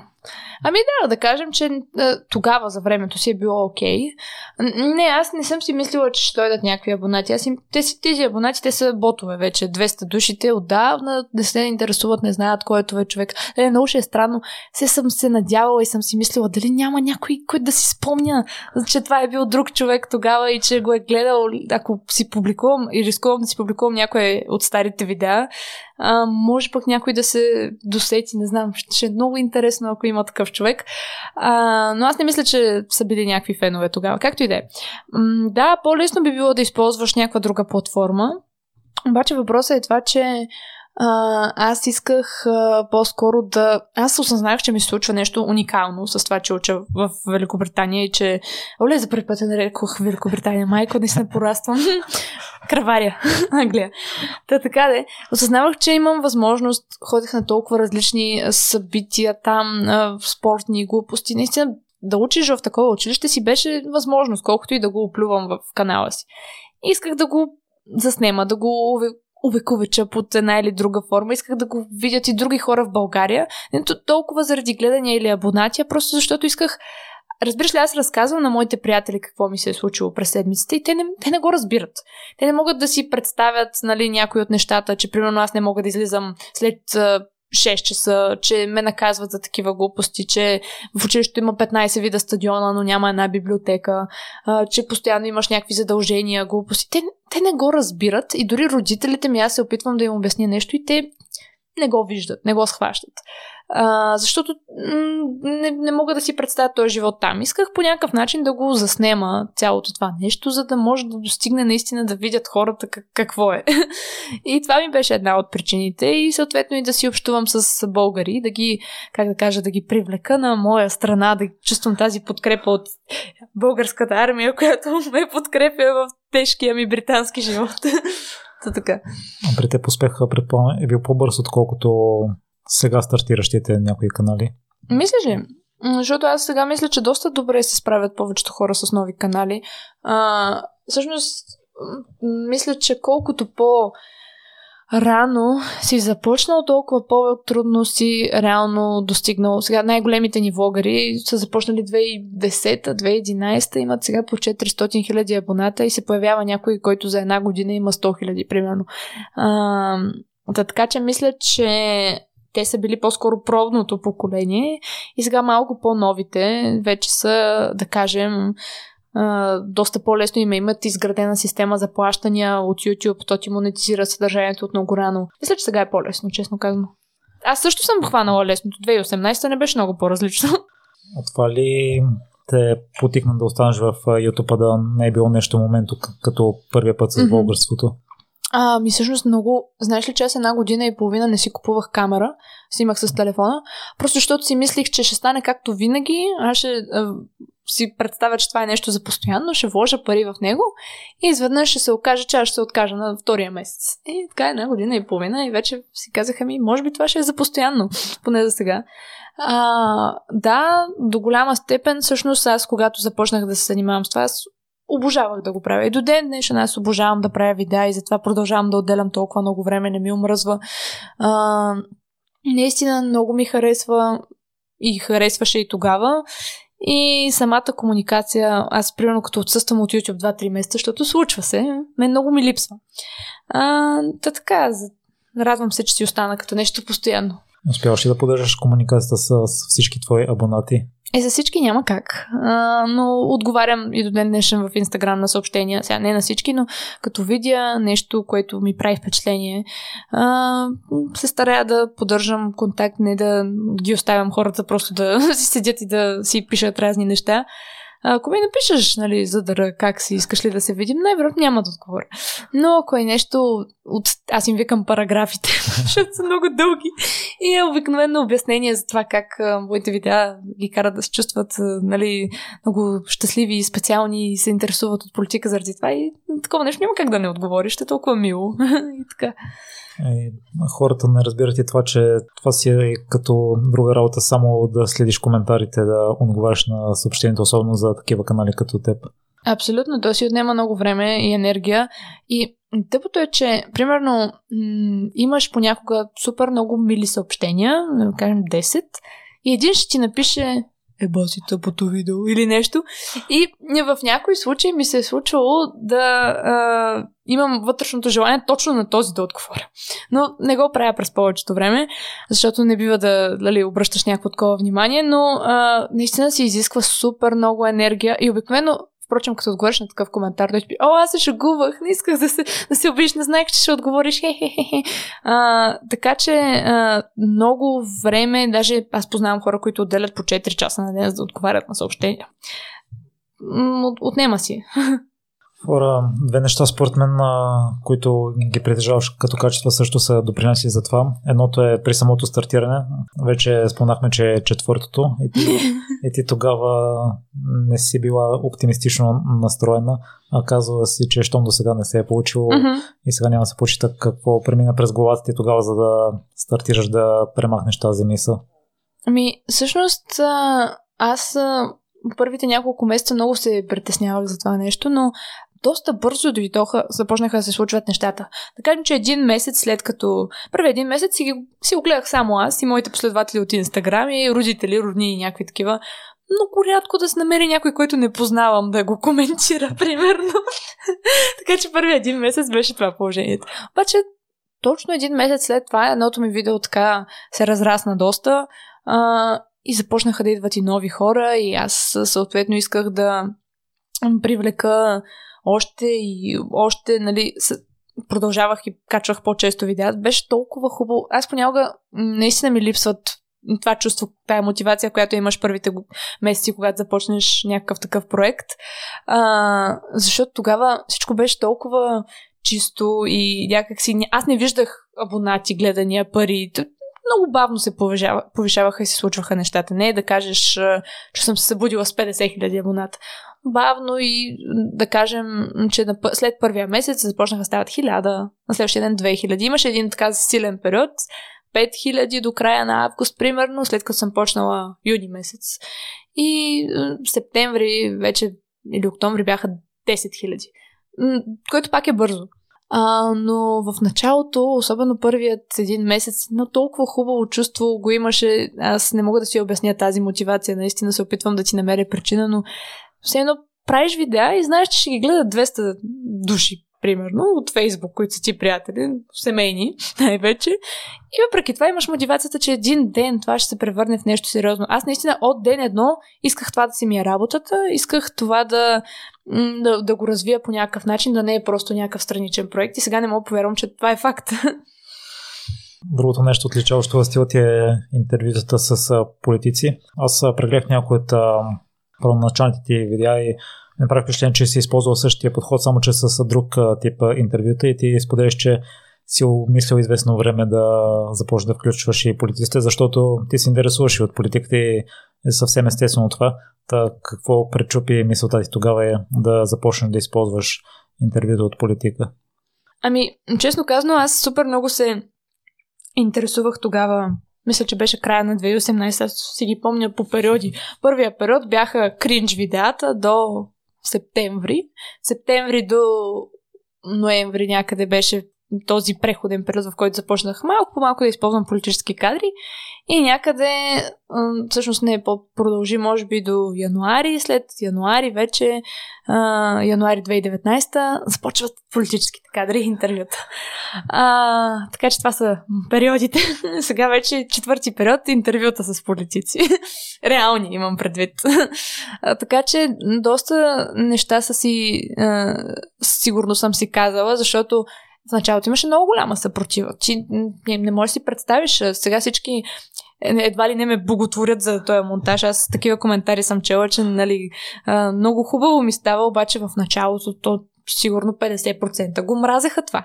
И казаха, май ги тия политици, бе, скри се някъде, прави видеа като нормален човек, за какво ги слагаш тия тук, какво ще ги гледаме? И, нали, то човек му се пита в един момент, бе сега това, което го прави, или е гениално, или е баси буклука, защото нямаше коментари по средата. Но после осъзнах, че просто не е за всеки. А, нали, има си такъв отличителен стил, или ти харесва, или въобще не. А, така че а, доста смелост се изискваше за да продължа според мене с това нещо, след като защото то е нещо ново и сега, а- ако трябва да съм честна, нямам хейт коментари за монтажа. Може би от една година не съм виждала поне някакъв. Те просто си го приели вече, че това си е моят стил и си казвате ми, то няма да се промени, дори хейтерите са се премирили. Но в началото толкова критики, толкова нещо. В България с всяко ново а, явление е така, като го видят, че е нещо различно и да те напсуват. Ама защо го правиш това нещо? А, така че не беше никак лесно. Особено вече като навлезеш в по-политически среди и те пък от друга страна не разбират за какво ги включваш тези интервюта, докато говориш за други неща. Така че от всички страни винаги е имало съпротива, обаче си заслужава според мен. Аз със сигурност си заслужава пора и поздравление за това, че си удържала на хейт коментарите. Аз ще направя комплимент, тъй като ти си едната, една от а, малкото YouTube канали, които гледам всеки епизод, независимо какво излъчва и независимо от клипа. И аз обикновено ги гледам на втора скорост, но заради твоите монтажи не успявам да разбера всичко и всичките смешките заради теб се налага да се намаля скоростта. Е, е, е, Благодаря. Радвам се. Друго, което се е причупило в теб е това да снимаш пред други хора. Mm-hmm. И на едно друго място споделяш, че в началото естествено притеснението го има, но с течение на времето намалява, намалява и изчезва. Така как мина първоначалния период за теб тогава? Ами, доста сложно беше да свикна с а, цялото снимане навън, защото, а, примерно в Англия е окей. Аз си говоря на български, снимам си там с телефончето, никой не му пука, всеки си гледа деня, докато като дойдеш в България, където по принцип хората следят малко по-зорко околните а, и какво се случва около тях, в Англия, честно казвам, никой не му пука какво правиш. Буквално може да се разхождаш с пижама до, до магазина и хората ще са като окей, се тая. А, и тук да почнеш да извадиш една голяма камера на един трипод с един парцал отгоре, който е за да спира шума, а, нали, микрофон и всичко. И хората малко по-странно те гледат. Даже аз онзи ден, не онзи, боже, преди две седмици, като снимах едно от политическите видеа, а, бях така в таксито и си влогвам имах спор с таксиметровия шофьор, защото той вика, какво е това влогър? Нали, в YouTube всеки може да качи видео. Викам, да. Той вика, ми като всеки може да качи видео, то и аз мога. Викам, може да качите, да. И той вика ми, то значи и аз съм влогър. Какво те кара да кажеш, че ти си влогър? Беше много смешно, но наистина хората са доста по-критични, като, а, как да кажа, те видят, че снимаш нещо в, навън. А, така че, за да се причупи това, според мен трябва време най-малкото и да знаеш, че това ти е работата и че или ще направиш хубаво видео, или ще си като, еми, еми, еди какво си и накрая ще го гледаш и обработваш и ще ти е тъпо въпреки че си доста освободена поведението си в клиповете си, разбрах от епизода с Има такъв народ, че все още се срамуваш, докато говориш с други хора. Не успя да прехвърлиш тази освободеност от снимането на клипове в комуникацията. А, много се притеснявам и то дори е по-различно, защото м- първо тези видеята с политици, хора, които а, как да кажа, и да не снимаш, като се виждаш тях, повечето хора биха изпитвали някаква лека доза притеснение. Просто защото ти си го виждал само по телевизора и сега ти ходи на крака около тебе. Е странно, най-малкото. А, обаче, като добавиш и това, че ти трябва да влогваш, да ги снимаш и те най-вероятно са над 50 години и не можеш да им обясниш дори какво точно правиш, а, в смисъл знаят, но като това наистина ли трябва да го снимаш? Примерно има такива Ама аз сега ям тук салата, защо го снимаш това нещо? И ти трябва да им обясниш, че трябва да снимаш всичко и да си оставиш кадрите, които нали, ти трябват. Те смятат, че просто ще отидаш направя едно интервю с тях и си ходя. Това е. Така че го има това притеснение, няма как да го няма а, за тези видеа специално, но не само. Аз до ден днешен се притеснявам да отида в банката, примерно, и да трябва да си направя нещо, защото а, когато не се чувствам подготвена и в свои води, винаги ми е супер притеснително. Ако правя едно нещо всеки ден в продължение на две години, най-вероятно няма да се притеснявам. Та така. И в един момент си оставила метафорично входната врата отворена, пуснала си да. ръците вътре. Ей, колко добре си подготвен. Никъде не съм виждала интервюраш колко който толкова добре да м- проследи всичките тия неща и да ги повдигне като тема. Благодаря ти. Ти имаш клип за това, а на мен ме интересува въпросния почти месец, mm-hmm. който не е било ясно дали ще ти върнат оригиналния канал. Ти си правила само инициатива и си стартирала втори така е. веднага, но едно е втория канал, е, другото да. е първия. Как минаха тези дни за теб тогава? А, много гадно. То беше на коледа точно, на 17 декември 2019. Тогава ми откраднаха а, нали, първия YouTube канал. И аз съответно почва една комуникация с YouTube по време на коледните празници. Смисъл, то и по принцип те си малко бавнички, пък представи си тогава, но доста бързо реагираха в интерес на истината. А, казаха, че канала е хакнат и че нали, трябва да се а, вземат някакви действия, ще опитат да го върнат, бла-бла. Тъпото беше, че аз много добре знаех, че аз съм виновна за това нещо и няма на кого да се сърдя съответно. То, това е много гадно, защото обвиняваш себе си през цялото време. Обаче също време, но аз съм била малка на 19 години не съм имала никакъв опит с хаквания, компютърни, такива IT неща. Аз просто си правя видеята. Аз не съм специалист в тази сфера. А, и беше полезно най-малкото за да науча някои неща за киберсигурност и подобни а, и започнах да се интересувам и от темата, но м- в крайна сметка не бяха никак приятни тези дни, особено покрай празниците. Не си беше работа. И връщате канала. И какво става след това Ами аз бях доста така щастлива. Е, разбира се, че бях щастлива, смисъл. А, просто много започнах да внимавам за тия неща. Сменях си и до ден днешен продължавам постоянно да си сменям всички пароли, да си на, на всички акаунти. Всичко е много по... М- по-наясно съм, че има такива неща и а, трябва да се пазиш. Примерно, като видиш някакъв имейл а, в спам бабката, най-вероятно има а, хора, които наистина това им е работата, да съсипят твоята работа. Друго нещо, което буди възхищение мен в начинът на обработка и накачване на видео, освен тоновете часове, които отделяш за монтаж и аз вече понякога си мисля, че бездейства малко не действам достатъчно, е това, че след като окомплектоваш видеото си го гледаш два пъти трябва да, mm-hmm. да го изгледаш без да намериш нещо наредно, по какъв начин осъзнаваш, че вече си си свършила работата. Два пъти няма нищо наредно. Какви са критериите?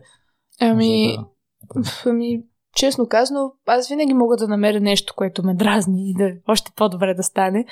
А, но просто м- ако мога да седна и да го изгледам, а, аз най-вероятно няма вече да се смея. Те ще ги не са ми смешни. Аз съм ги слушала 200 пъти. И не ми е смешно Валери Симеонов, като се включи и така нататък. Всъщност това е най-голямата загуба, че много хора ми казват, о, много са ти забавни видеята, така, така. Аз го разбирам, ама аз не мога да го видя сама. Смисъл. Надявам се, но не мога сама да седна и да, да си се смея на, на тия неща. Мога, примерно, ако вече не го помня и от преди година и половина и тогава се наслаждавам вече, да. А, но в интерес на истината няма някакви особени критерии, просто трябва да го изгледам и да не, не мога да кажа, е, тук може да стане по-добре. Вече не винаги имам този лукс. Това към момента на правене а, на това видео беше така, но сега, особено покрай тия политически видеа, аз имам толкова много неща, които мога по-добре да направя и аз го осъзнавам. Ама избора е или да ги направя по-добре и да ги кача след изборите две седмици, или да ги кача за изборите и да има някои компромиси, с които да се премиря. Но има такива ситуации, в които избираш да си на време и това е по-правилното. Имаш някакви срокове. И има и други, в които мога да си позволя така лукса да си го направя 100% перфектно. Фора, ти нямаш стриктен график. Обикновено взимаш ли си почивка след като качиш да едно клипче? Ами, да, да, винаги. Даже понякога прекалено дълги почивки ти сама си се научила на всички тези ефекти. Има много други хора, които сигурно имат същите възможности като теб, може и да те превъзхождат в някои отношения, но на какво даваш това, че именно ти си достигнал до такъв брой абонати, имаш такава вярна аудитория? Ами, аз много мразя това елитарно отношение на някои хора, които са наистина специалисти в обработката или в някоя друга област, които не допускат, че някой може би е средно добър или дори не толкова добър и има по-голям успех от тях. В крайна сметка това е пазар, това е бизнес среда и м- това, ако искаш да си по- успешен, трябва да си интересен за така наречения мейнстрим също. също. И в интерес наистина имам някакви хора, които ме критикуват. О, тук, примерно, този кадър не е с златното сечение, не си застанала на еди къде си. И аз съм като ми, окей, ама това не, на никой не му пука. Така че отдавам го на това, че а, ако искаш професионално да се занимаваш с монтаж, има други среди, в които това може да бъде по-развито. YouTube не е платформа за професионални монтажисти. YouTube е място, където всеки, както каза онзи таксиджия, може да си качи видеото дори той. А, така че аз самия факт, че съм стигнала до такова м- м- как да кажа, так, такъв монтаж, такова е, развитие в е, това нещо, е само плюс. Не може да бъде минус това нещо и някой да ми каже, примерно, ама има и хора, които са по-професионални. Еми, да, но то не е най-важното това. Трябва да имаш и самото съдържание, не е нали, само монтажа. А, в интерес на истината в началото разсъждавах така, че мога да снимам и най-скучното видео на света, ако го обработя готино всички пак няма да забележат и ще го гледат. Вече не мисля така. Но да, това ми беше мисълта, че има хора, които са безспорно по-добри, но те според мен трябва да търсят изява на други платформи. Ако искат да имат по-признат успех, защото в YouTube, каквото и да си говорим, мейнстрим публиката решава. Фора ти си казва в това участие, че хората не разбират процеса зад mm-hmm. цялата обработка, целият процес на обработка. Въобще не го разбират, да. Вече споменахме, че може би не разбирате това, че си отнема и много време да отговаряш на въпросите на съобщенията, на коментарите. В а, клипа ти с а, Тошко mm-hmm. от имат такъв народ се оказа, че не винаги си на 100% имаш заболяване и се налага да присъстваш. Та има ли нещо друго, което хората не разбират за теб? Ами аз доста искам да направя едно видео, в което да, примерно, ще окръстя истината за видеята ми и ще разкажа зад всяко едно видео неща, които хората не знаят. Примерно, имам едно видео, когато емигрантите се връщат в България а, което войс-оверчетата, които съм правила, а, бяха в деня, в който си щупих кръка в Англия и те не ме заведоха на този ден на лекар. Аз трябваше да седя до сутринта с щупения крак, защото то още не знаехме, че е щупен. Мислехме, че е навехнато или нещо. И те викат, ми айде утре да, да отидем. И с това е не, неописуема болка. В смисъл, това е най-болезненото нещо, което ми се беше случило до тогава. И аз буквално крещя на ум даже. И обаче видеото беше на 99% готово. Само едни voice-overчета трябваше да се добавят. И свикам сега, айде няма да го отлагаме заради това нещо. И съм като... И в момента се прибираме в България. В смисъл, с някакви зверски усилия да не звуча се едно умирам. А, така че има много неща, които хората не знаят. Примерно, има много хора, които ме критикуват за това, че няма толкова често видеа. Но то не е нужно да има. По принцип, то е пожелание. то е безплатно. Аз не им не, не ми дават те пари, за да кажат, примерно, ние очакваме на 15 юни да има видео. И в много случаи, наистина, ти си го правиш, защото имаш това желание. Парите са окей, okay, ама не, не и за 100 часа. нали, може да ти помага нещо това в живота, но не можеш а, а, да разчиташ, че тези ютубъри, които са се заели с това нещо, са длъжни винаги да предоставят, особено пък такова съдържание, което отнема много време. А, така че много неща ми се иска. Но тя аудиторията не е длъжна да ги знае. Аз не ги обвинявам. Няма как. Аз не знам какво му е на а, миньора, примерно, който а, се занимава с мините. Сега да не, не ми се получава, примерно, но има специфики във всяка една работа. Другото, което не знаят, примерно, е, че а, когато имаш гаден, тежък ден, като прочетеш някакъв такъв окорителен коментар за това, че няма ново видео и за това колко са разочаровани или за това как еди какво си, що било, а, едно от негативните неща на тази работа е, че ти искаш или не, оставяш хората да имат мнение за всяко едно нещо в живота ти. И това понякога е малко болезнено. Съчувствам ти. Да, спокойно, не, не. Аз просто ще отговорим за негативни неща, иначе няма да седнем да ревем, но да. Много неприятно, че хората само изискват от теб, изискват от теб и Ами, ти си, ти си го раз... избираш, крайна сметка. Може да работиш нещо като, м- примерно, да правиш екселски таблици и най-вероятно няма на цяло 100 000 души да изискват нещо конкретно. А, впрочем, хората, които твърдят, че това не е нали, работа, оня ден пак получих един такъв коментар. Това не баси работа. Това не е никаква работа. И се чудя.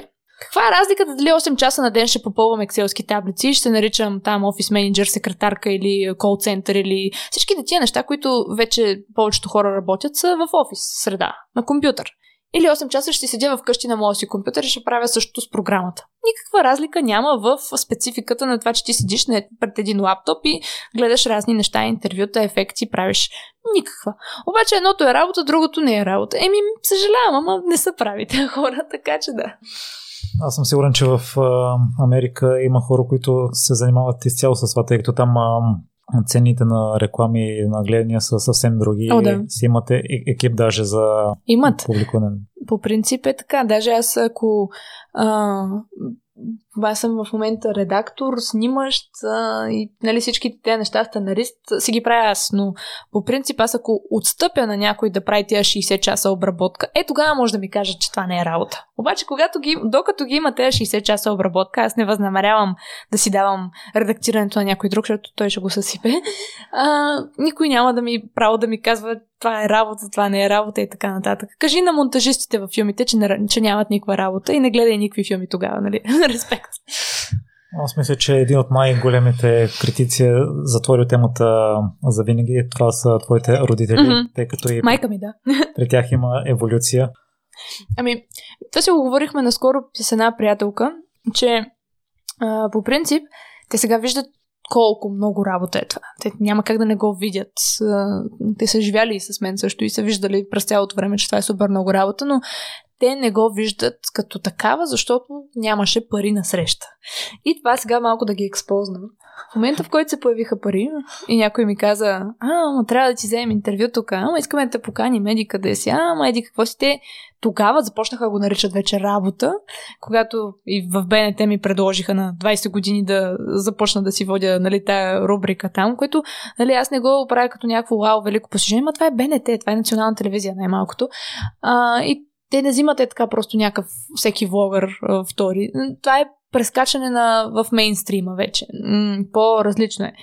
И а, чак когато вече бях, почнаха спонсорства и започнаха да се намесват някакви пари, тогава го видях като работа, което е по принцип правилно. Ако получаваш пари от това, значи е работа. Но в началото такива критики, в смисъл повечето хора казват моите родители са най-големите ми фенове, винаги еди какво си. Но е, брат, че при мен всичко е точно. Кога ще се занимаваш с нещо сериозно? Еди какво. Но сега гледай как ми споделят всяко интервю, всяко участие. Даже друга седмица ще участвам в пресечна точка по нова. От, нали, той е всеки ден това предаване. И от 4 до 5. И е, се обадиха на всичките си приятели да кажат да ме гледат. Е, гледай какво става сега. Та така.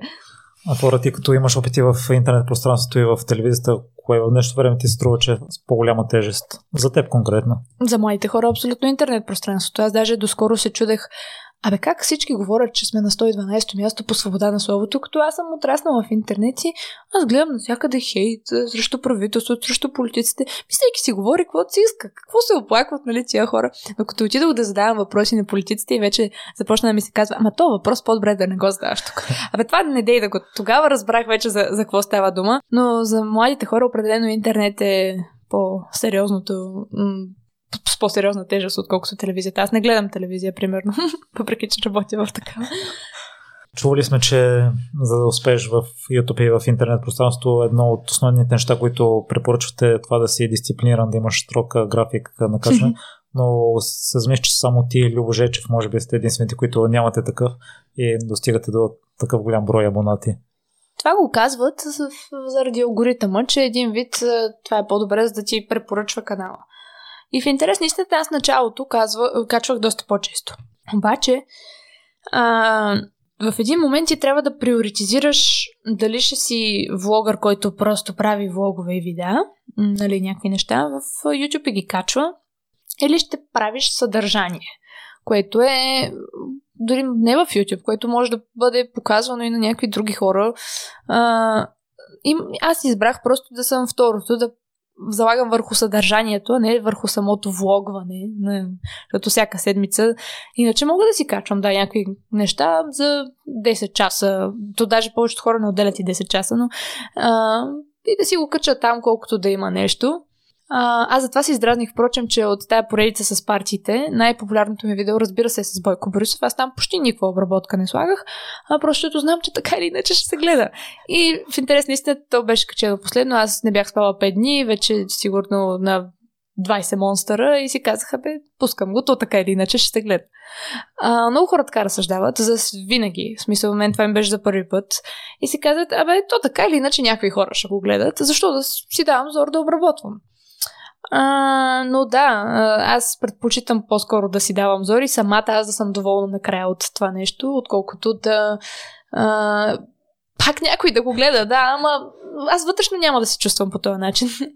Удовлетворена, като знам, че може повече. Разкажи за връзката ти с монстрите и кофини и кофина. Аз се преснявам за, за теб, честно Оле, казано. Интересно ще аз толкова ли го говоря, защото всички винаги за това, това ме питат.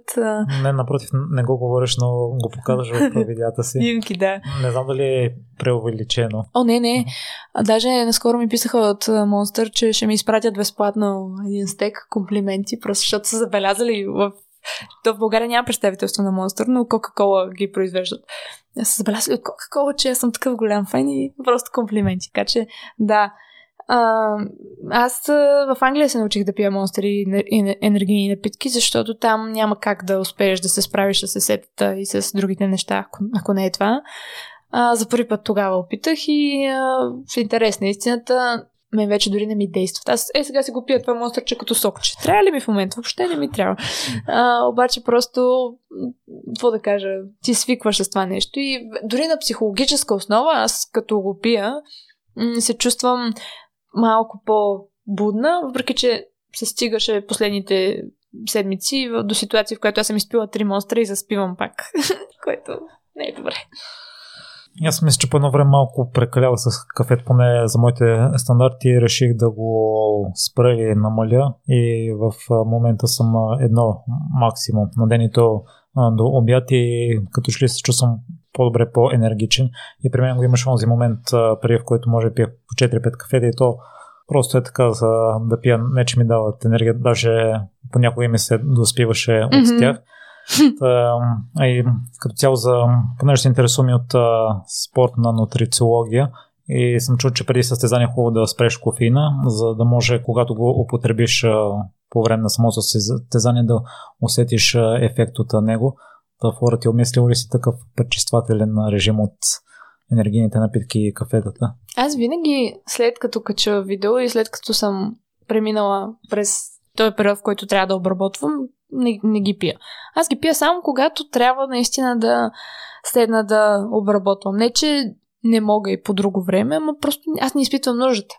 И аз всеки път, когато вече, примерно сега не съм пила ти ме върна към тях, но не съм пила от миналата събота някъде, да. А, така че аз не, не ги пия, когато не обработвам. И всъщност дори не винаги като обработвам пак пия монстър. Само когато вече трябва да го изкарам това видео и имам нужда да седя будна няколко нощи подред. Отразява ли се по някакъв начин, като прекалиш с кофеин и енергийните напитки? Аз не съм го правил никога. Баща ми е разказал, че той е спил по време на една негова смяна много кафета и целият се е тресял и е трябвало да пие валериан или нещо успокоително. Ами, отразява се. А, да, по принцип най-лошото е, когато изпия два-три монстъра и стане 5 часа и мен пак ми се спи в, и заспива ми. Легна да спя от 5 и се събудя в 7 примерно. Това е най-честата ми рутина през повечето дни, когато обработвам. И когато се събудиш 7, ти понеже и не си издържал и си дал на мозъка си това време от 2 часа да заспи, после си като труп. В смисъл боли сърце и всичко ужасно е. А, и какво да кажа, гадно е, но а, аз наистина го правя само когато трябва да обработвам и съм вече на този финалния период. Не, не е постоянно така да, да живея на това. Експериментирала ли си с а, други напитки? Аз съм чул, че чая дава същия ободрителен ефект, но е по-стабилен в времето, не е толкова, не те вдига толкова рязко като кафето. Ми не съм всъщност. Може би трябва да пробвам. Фора и Цвети една и съща личност ли са? Ох, ами това е... А, бих казала, че не е вече, защото Флора, според мен, е много по-уверения човек, който всички така виждат онлайн и който нали, прави видеа с всички политици, не се притеснява. А, в смисъл много шумен такъв човек, много а, енергичен, докато аз имам някакви черти, които са ми от преди това. Притеснителността, срамежливост и това по-скоро ги свързваме с цвети. Тя е по-така затворена вътрешно. Има така ниска оценка за много от нещата, които прави. Примерно, аз много често, това не го знаят много хората, но за убедена съм в някои неща, че са добри. А, аз лично си го знам за себе си. Го покажа, примерно, затова вече и не правя грешката да си показвам нещата на други хора. Първият човек, на който го покажа, и ако той не го хареса, той може да ми. Той просто може да не харесва това нещо, да има друго мнение. Обаче това ми вкарва такива съмнения в главата, че аз се притеснявам после да е, продължа изцяло с този проект, с, с който съм се захванала. А, така че аз до като не изкарам едно видео или един проект или какво, аз не го казвам на никого, защото знам, че мненията на другите хора ще ми попречат да, да си, как да кажа, да си отстоявам това, което аз мисля и вярвам. И а, това е по-скоро от Цвети, което е останало. Тя е малко по-несигурна. Другата си е супер. Ако си представям, че Цвети е малкото момиче преди заминаването в Англия, преди стартирането на YouTube, преди достигането на такава аудитория, преди интервюта с най-влиятелните личности в България, какво цвети би си помислила за фора? Или какво си мисли в момента? Какъв поетичен въпрос. ами, а, честно казано, мисля, че много ще се горде или ще иска да, да е това, защото в интерес на истината аз в, в момента съм на 90%, може би сега не съм перфектна, но съм това, което съм искала като дете да бъда. Мисля, че до някаква степен е постигнато и то рано, което е ево. Защото аз вярвам, че човек, ако не е успешен до 25, после ужас. Съжалявам. просто много такива строги критерии и стандарти съм си задала. И мисля, че би се радвала за, за това нещо. А, но същевременно има неща, които как да кажа, тя е била по-добра и по, как да кажа, по м- напред в тях, които на мен в момента ми се губят, така че... А, кои са останалите 10% до 25 годища? А знаем за 2,44. Ами има неща, които, примерно, искам да постигна чисто в, в нали, не само в кариерен, защото мисля, че за сега вървя добре там, но в личен план, а, примерно, аз много често заради това цялото обработване и глупости, аз пренебрегвам всичко, що се отнася до личното ми, а, как да кажа, развитие. И всичко е само да угодиш на аудиторията, да правиш видеа, да си в БНТ, да си даваш интервюта, някакви такива глупости, които са много хубави, но а, аз наистина губя от тинейджърския и студентския и тези, как да кажа, този живот, който после нямаш много възможност да си го върнеш. А, така че, може би, в някакъв момент да обърна и повече внимание на университета, на приятелите си. Аз съм толкова назад във всички групови чатове, в които сме, аз съм ги мютнала и въобще не обръщам внимание на хората какво пишат. Аз буквално съществувам само в една своя си вселена, което аз го оценявам като негатив. Не може да си навсякъде, но можеш поне да се постараеш да имаш някакъв баланс между тези две неща. Така че тези 10% мисля, че са това. Аз тук не съм съгласен с теб, Флора. Мисля, че в бъдеще ще може да си социално активна и да навакса с, с нещата, но пък за мен е необходимо това, което правиш да изпаднеш в крайността, да не си в баланса, mm-hmm. за да може да върви да се развива цялото това нещо. Да, да, прав си. Едното не може без другото. И ако трябва да резюмираш целия си живот и да дадеш един съвет, mm-hmm. а що не си толкова амбициозно до 25 години да определиш дали човек е успешен или не, ако не слушат по-млади хора и възрастни, какъв би бил този съвет към тях? За да са успешни преди 25 ли? И като цяло живота. Ох, ами, колкото и клиширано и глупаво да звучи, за мен е много важно хората да се доверяват на това, което те имат като а, желания, като мечти и така нататък. Примерно, преди 3 години никой не би ми повярвал, че аз ще правя, започвайки с някакви видеа в YouTube, ще, след 3 години ще интервюрам Корнелия Нинова и Бойко Борисов и те ще имат нужда те да са при мен, те, те да искат реклама сред моята аудитория, не аз при тях, нали, да ходя да ставам в част от партиите им и така нататък. А, мисля, че ам, в крайна сметка се изисква и малко смелост да вярваш в а, това, че когато имаш някакво желание, някаква идея, тя ще се реализира. Може да не е сега, може да не е след 5 години, може да не е до 25, но а, за мен всички други мнения трябва под една или друга форма просто да са като мотивация за тях и а, всеки, който им казва, че това е тъпо, да спрат да се занимава, да се насочат към някакви по-стандартни неща. А, просто не е успял да реализира своите собствени подобни желания, които е имал. А, така че аз вярвам, искрено вярвам, че ако имаш талант и м- работна етика, да го кажем, влагаш наистина усилия в това нещо, а не просто да очакваш нещо в замяна, то един момент, рано или късно, ще се случи. И а, това е моят съвет към тях. Наистина, а, креативност, талант и а, работа е задължителна. Няма да кажа работа на трета. е задължителната формула за успех, поне според мен. Всеки, който прави нещо качествено, нещо стойностно, би следвало в това, което аз вярвам, да получи заслуженото признание за това. YouTube, Instagram, TikTok, шоуто на БНТ, други места, къде могат да те следят слушателите? Ами, другата седмица, както споменах, в нова може да гледат как се излагам от 4 до 5. А, иначе, от време на време, така се появявам и по канали на колеги в YouTube, така че да. В какво си се провалила Флора? В какво съм се провалила? Освен трите неуспешни опита за влогърство, а, да кажем, някои изпити в а, училище също.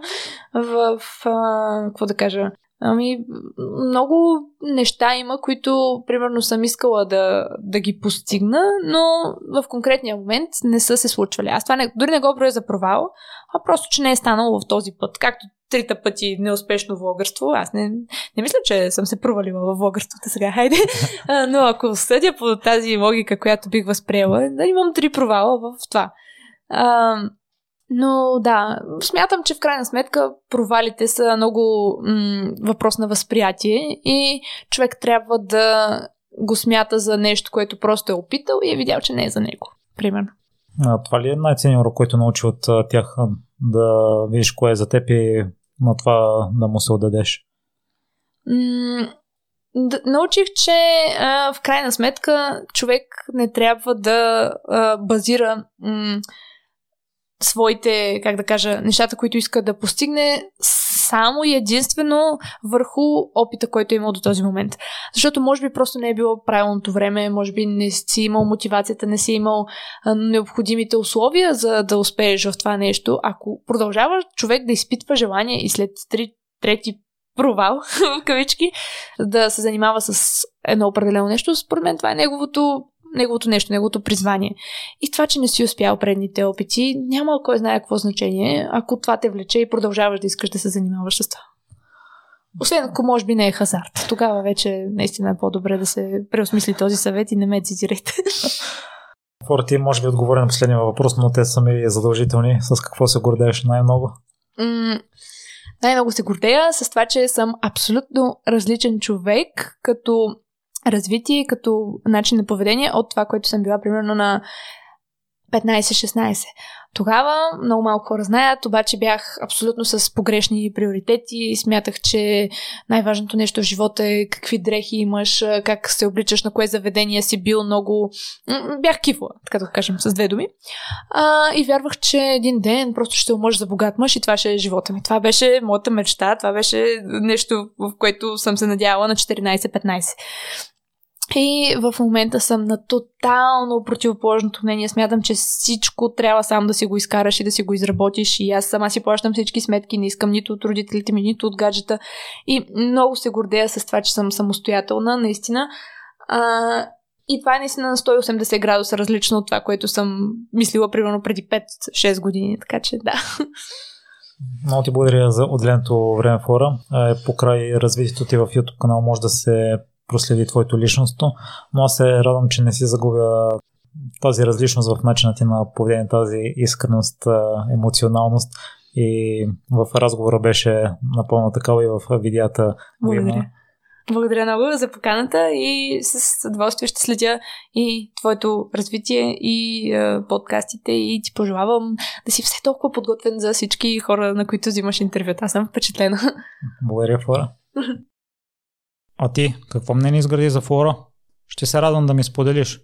А пък ако смяташ, че епизодът би бил полезен на твой приятел, прати му го. Слънчев и усмихнат ден ти желая.